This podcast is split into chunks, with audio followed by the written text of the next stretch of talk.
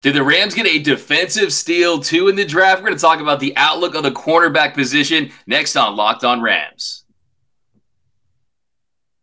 You are Locked On Rams, your daily Los Angeles Rams podcast.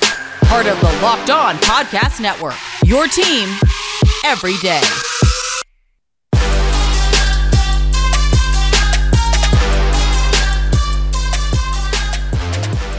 Thanks for making Locked On Rams your first listen every day, free and available wherever you get your podcast. Also, if you're joining us on YouTube, leave a comment, leave a like, and if you're new to the channel, be sure to hit that subscribe button.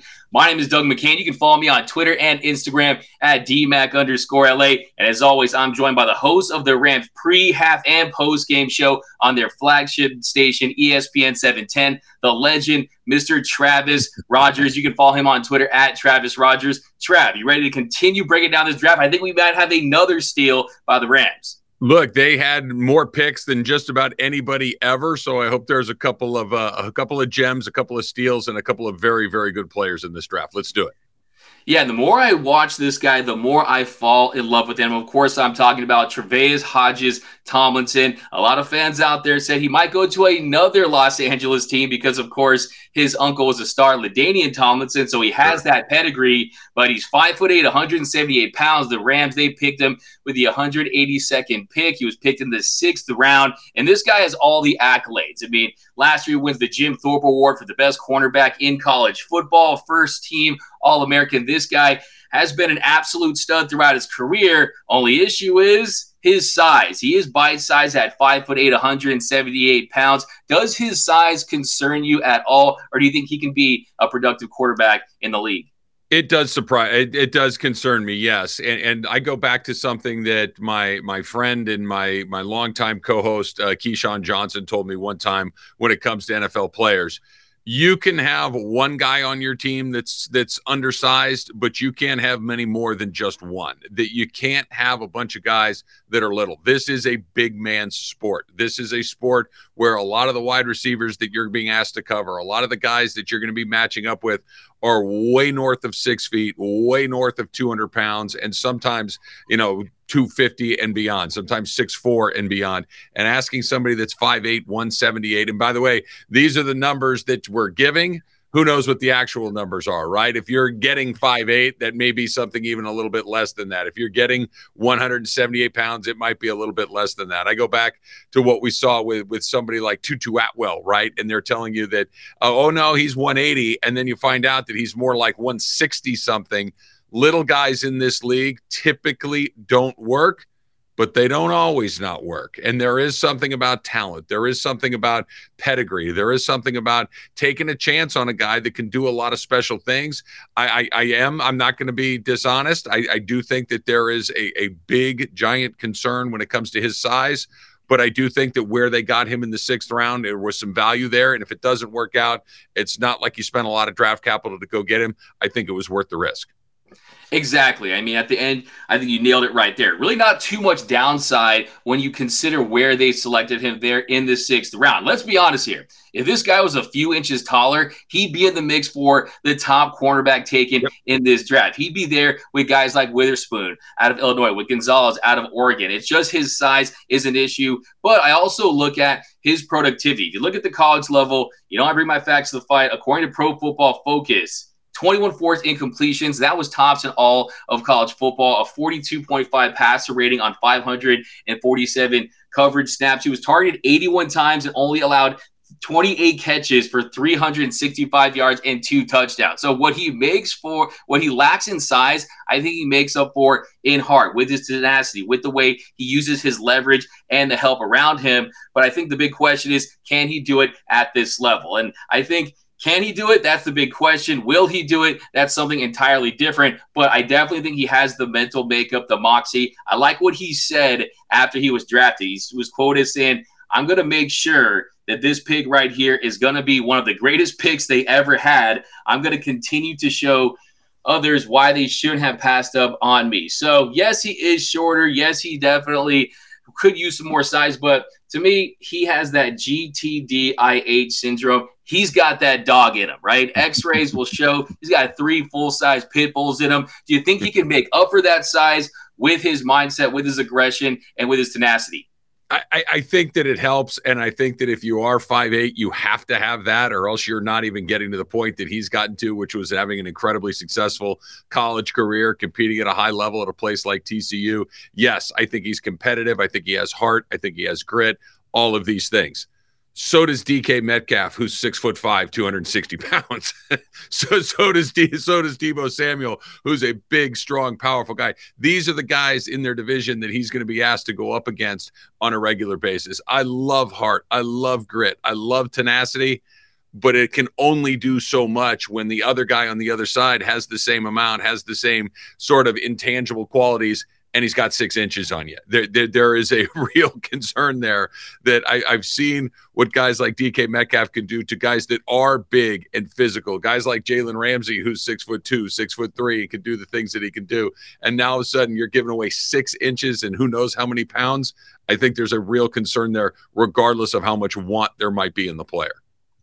Yeah, I think too that is a little overrated. I think the end of the day, it is about results. But I do think look, we've seen smaller cornerbacks, guys like Antoine yep. Winfield, guys that have been able to get it done. And like I said, it's the leverage that he plays with, and I think it's the role that they could have for him on this team. I think if you look at the role they could have for him, is what do we talk about in some of these previous shows. It's the death by paper cuts that really hurt the Rams last season. I mean, teams were nickel and diming them on quick snaps, quick plays on the edges. He's a guy that has that aggressive mindset to just wreak havoc and be disruptive and go up there and make some plays. But that, before we end this segment, though, one thing I want to ask you is I know you were high on Emmanuel Forbes. I mean, I talked mm-hmm. about Cam Smith, some of these cornerbacks that we thought maybe the Rams would target early in this draft. We know, of course, they go with Steve Avila with that first pick. But do you think the Rams should have gotten a cornerback earlier in this draft?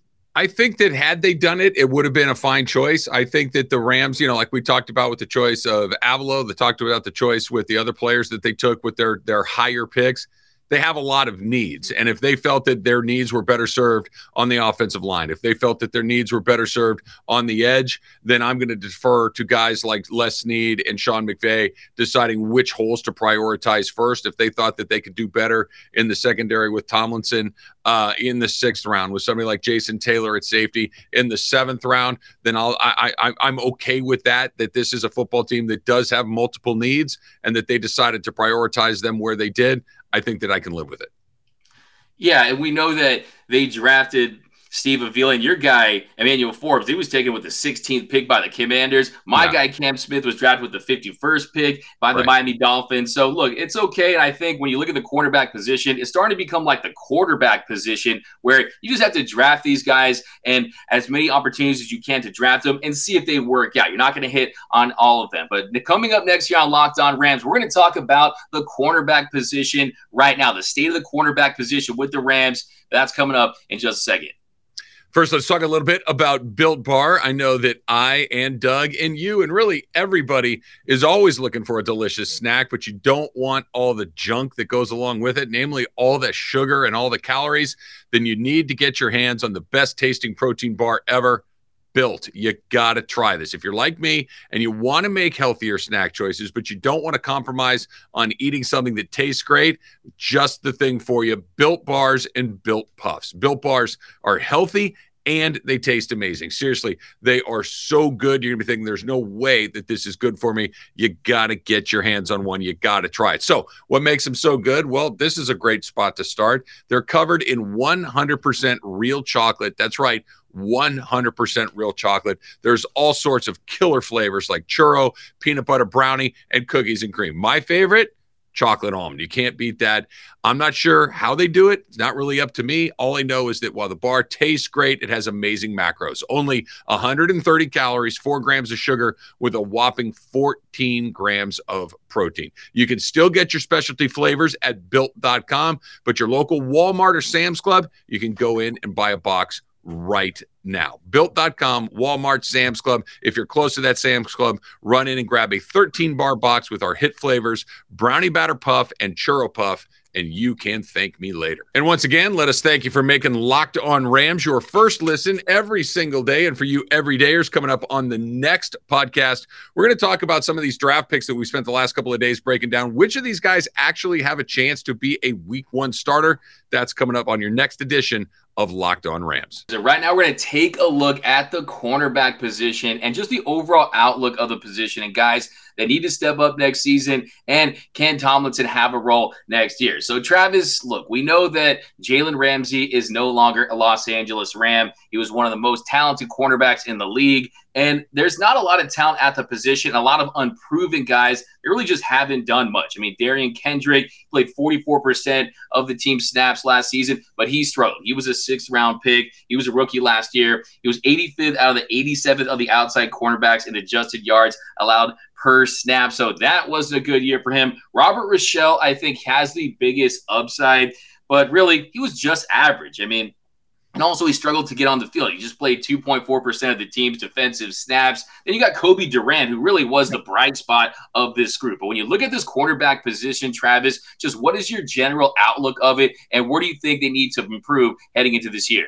Well, I think that the, the, the, group as a whole is probably the biggest question mark that you have on this team coming into the 2023 season. That as bad as the offensive line was last year, you are getting some of those pieces back. You are going to have a guy like Joe Noteboom come back. You're going to have Logan Bruss, who you drafted very high last year, come back. Hopefully, Brian Allen is more healthy. You got Coleman Shaw. These guys that were supposed to be a part of your regular offensive line are going to be back. So, and then of course you got the addition of a guy like Avila. So, while that was the number one problem last year, it does feel like just kind of running it back again, having that kind of bad luck is very unlikely.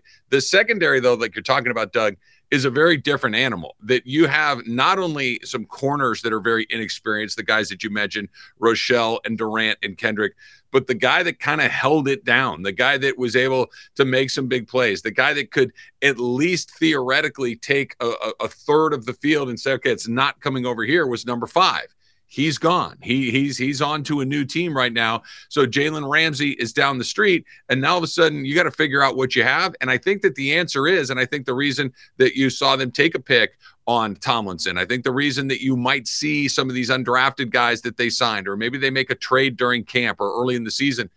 They're going to have to figure out what they have at corner because they didn't get a ton of production out of that spot last year. They're very, very green. There were some moments where it looked pretty good. Like you said, Cobie Durant had some moments where like, okay, that looks pretty darn good. You go back two seasons ago, and Robert Rochell was this close to working his way into the starting lineup, and then he got hurt.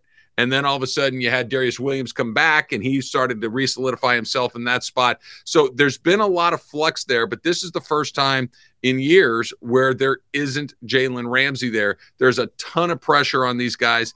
And I don't know if anybody, including Sean McVay, including Les Snead, including Raheem Morris, the defensive coordinator, that has a really good idea of who's going to slot where. We could take guesses at it, but I think that the competition you see in, in dual workouts, the competitions that you see inside, you know, inter squad games, and maybe even a little bit of anti Sean McVay kind of things. Maybe you see some of these guys in the preseason competing for those spots because I think this is as wide open as we've ever seen it.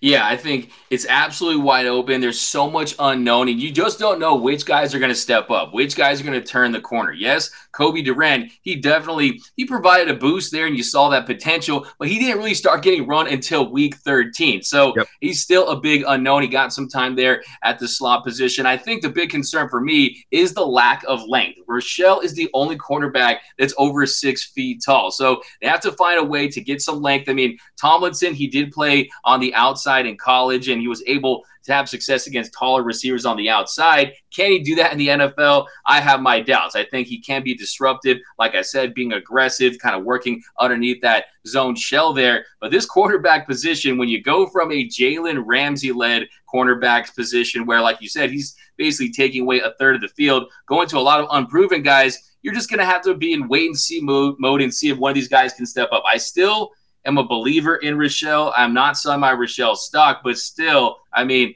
only playing 2.4% of the team's defensive snaps, that is not a big enough sample size to even have any type of assessment on it. But next, we're going to talk about can they replace Jalen Ramsey? We're going to look back on that trade just a little bit here coming up on this next segment here on Locked On Rams.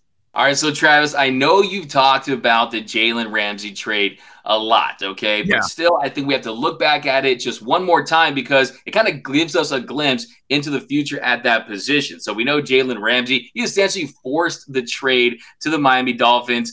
The Rams didn't get very much in return. They get a backup tight end in Hunter Long. They get a 2023 2023 third round pick. But just when you look back at that trade, I think it's going to impact this position this year. I think it really is, and I think it affects the entire secondary um, with with him gone because if you kind of run it back, you know, with Jalen Ramsey the last few years, and even a little bit before then, you look at where this Rams defense has been built, and obviously it kind of starts and ends with Aaron Donald up front. He's the one that's going to kind of be the engine. He's going to get pressure on the quarterback. He's going to stop the run, and that obviously helps your secondary. But what the Rams have had up until this season that we're about to start here in just a little bit is a veteran group of guys back there. That Jalen Ramsey not only has been around a long time, he was the best in the business for a number of years. He might still be at the top of the list in best cover corner in the league. But you go back and you look at the guys that they've had over the years, whether it's Aqib Talib, whether it's Marcus Peters, whether it's a guy like Jalen Ramsey, even in that the other parts in the safety, you got Eric Weddles, you've got Nickell Robey Coleman was with the Rams for a couple of years in the slot, and he was an invaluable player because he could play inside and outside. What do all these guys have in common? They've been in the league a long time. They really understood how to play NFL football. They were very quick to adapt to the schemes that the players, whether it was Wade Phillips, whether it's Raheem Morris, whoever it was, they very quickly understood what it was to play that team style of defense. You've got a bunch of guys that are in year one and year two that are very inexperienced. And I think that Jalen Ramsey, even last year with some younger players, was still kind of the old man out there on the field. And I mean that as a compliment, not as, as, as something that he didn't had lost a step. Now there isn't that person. There isn't even a Darious Williams who we saw go to Jacksonville last offseason. And all of a sudden you're looking around, well, you haven't been out here any longer than I have. And I think that that is a huge thing that the Rams are going to have to figure out. Somebody's going to have to take advantage of. I'm going to take I'm going to take the leadership of our back four here on this defense. I don't know who it's going to be, but I know that Sean McVay is going to be looking for it from the moment they get into camp.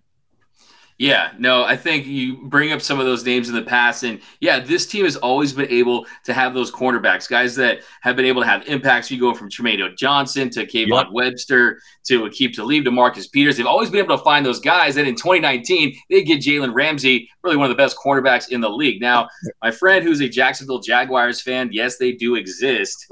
I'll take your word for it. Apparently, right? He's like one of six, but he texted me after that trade was made. He said, There will come a day when Jalen Ramsey will start pouting with the Rams and he'll try to force his way out. And if he doesn't get his demands, if you don't acquiesce to him, he's going to act like he's injured. So, look, the part, point I'm trying to make is Les Snead really didn't have any way to get out of that. He had no leverage whatsoever. He was always going to get his way. And yes, we've talked about those cornerbacks they've had in the past. Can you get the next Jalen Ramsey? Can you do it through the draft? Well, it's unlikely if you're picking cornerbacks there in the sixth round. And also, if you look at, they don't have the draft capital. They do have a mountain of dead cap, and they don't have the cap space. They had a quarterback on a rookie contract. They have Matt Stafford now, so it's tough to really fill that position with elite corners that you go and find on the open market. But look, the, at the end of the day, that move was made to try to win a Super Bowl, and they did just that. And at the moment, they're a little bereft of talent at that position. So I think really the onus is on the development, the development, the staff to just to try to find that next guy. And look, at the very least, they know how to use Jalen Ramsey in that mold. And yes, we'll see Rochell. Can he be that guy? Look, that's a very high standard. I don't want to put that kind of yes. pressure on him. But as far as how physical he can be, his size, his length, they can at least use him in that way where they say, hey, he could be a guy that could fit that mold. Yeah, look, I, I, think that the Jalen Ramsey era of Rams football is something that we're going to look back on as a massive success, just a massive success. He was a very expensive player to acquire, a couple of first round draft picks. He was a very expensive player to actually pay. Fact of the matter is, they did win a Super Bowl with Jalen Ramsey. He was one of the best cornerbacks here. And I don't think that his departure and the trade that they made to Miami was out of, hey, we're, we're done with him or he's been disruptive or anything like that. That this was a, And look, we're at a very specific point in the development of this organization, and this does not fit our long term plans. The Rams are in a transition period. They're trying to figure out how they go from what they have been for the last four or five or six years into what they're going to be over the next four or five, six years. Jalen Ramsey was not going to be a part of that next four or five or six years. So they made a decision. Maybe the haul coming back the other way could have been a little bit better. But again, I trust the guys that are making these decisions. I trust the guys. They've earned the trust, a couple of Super Bowl runs in the last four or five years. So I think that they made a decision to kind of give him what he wants in the sense of we're going to clear this off of our books and – let it be known to the other players in this league that we're going to take care of you. That whether or not you're going to be here, we're not going to put you in a position that maybe you don't love moving forward. They sent him to a good team, they sent him to a place that he wanted to be. And maybe in the short term, it's not necessarily something that benefits the Rams the very next season. But in the long term, I think it's good for the organization to have a reputation of people that take care of their players even as they're leaving.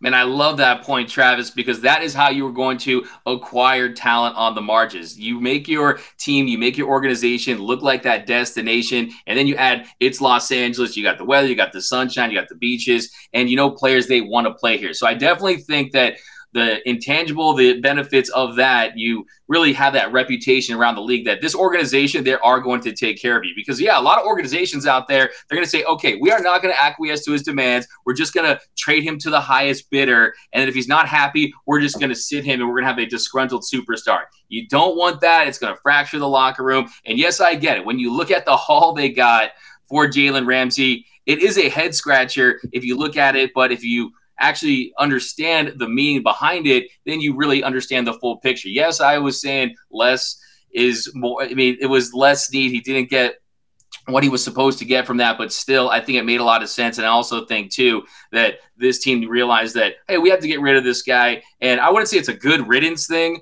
with no. Jalen Ramsey, but you just don't want a disgruntled superstar on a team that is, let's be honest they're in a position where, yes, you got Donald, you got Stafford, you got Kupp, but still, I think they would be okay to not necessarily go for the Super Bowl next season if it meant giving themselves a better chance in 2024 and beyond. They are in transition mode for sure. I think that we're going to, you know, when the schedule comes out here in the next couple of weeks, we're going to have an idea of how this may shake out. And I think that this is a season where they don't need anything other than options come the end of this upcoming season. And I don't know if the Jalen Ramsey option would have been better then than it was during this offseason. I think they took advantage of it. Exactly. I want all the Rams fans out there that are saying settle for less. You ever see that? Trying to yeah. make fun of the haul that he got. I don't want to see that. But we're going to talk about some of these players that the Rams drafted that could have an instant impact that could start in day one for this Rams team. Coming up on the next episode of Locked On Rams for myself and Travis Rodgers. We want to thank you. If you're new to the channel, be sure to hit that subscribe button, hit that notification bell, drop some comments down below. want to spend send a shout out to the everydayers right there rock with us every day here on Locked On Rams. You can follow Travis Rodgers at Travis Rodgers. You can follow me on Twitter and Instagram at DMAC underscore LA. And until next time, whose house? It's Locked On Rams house.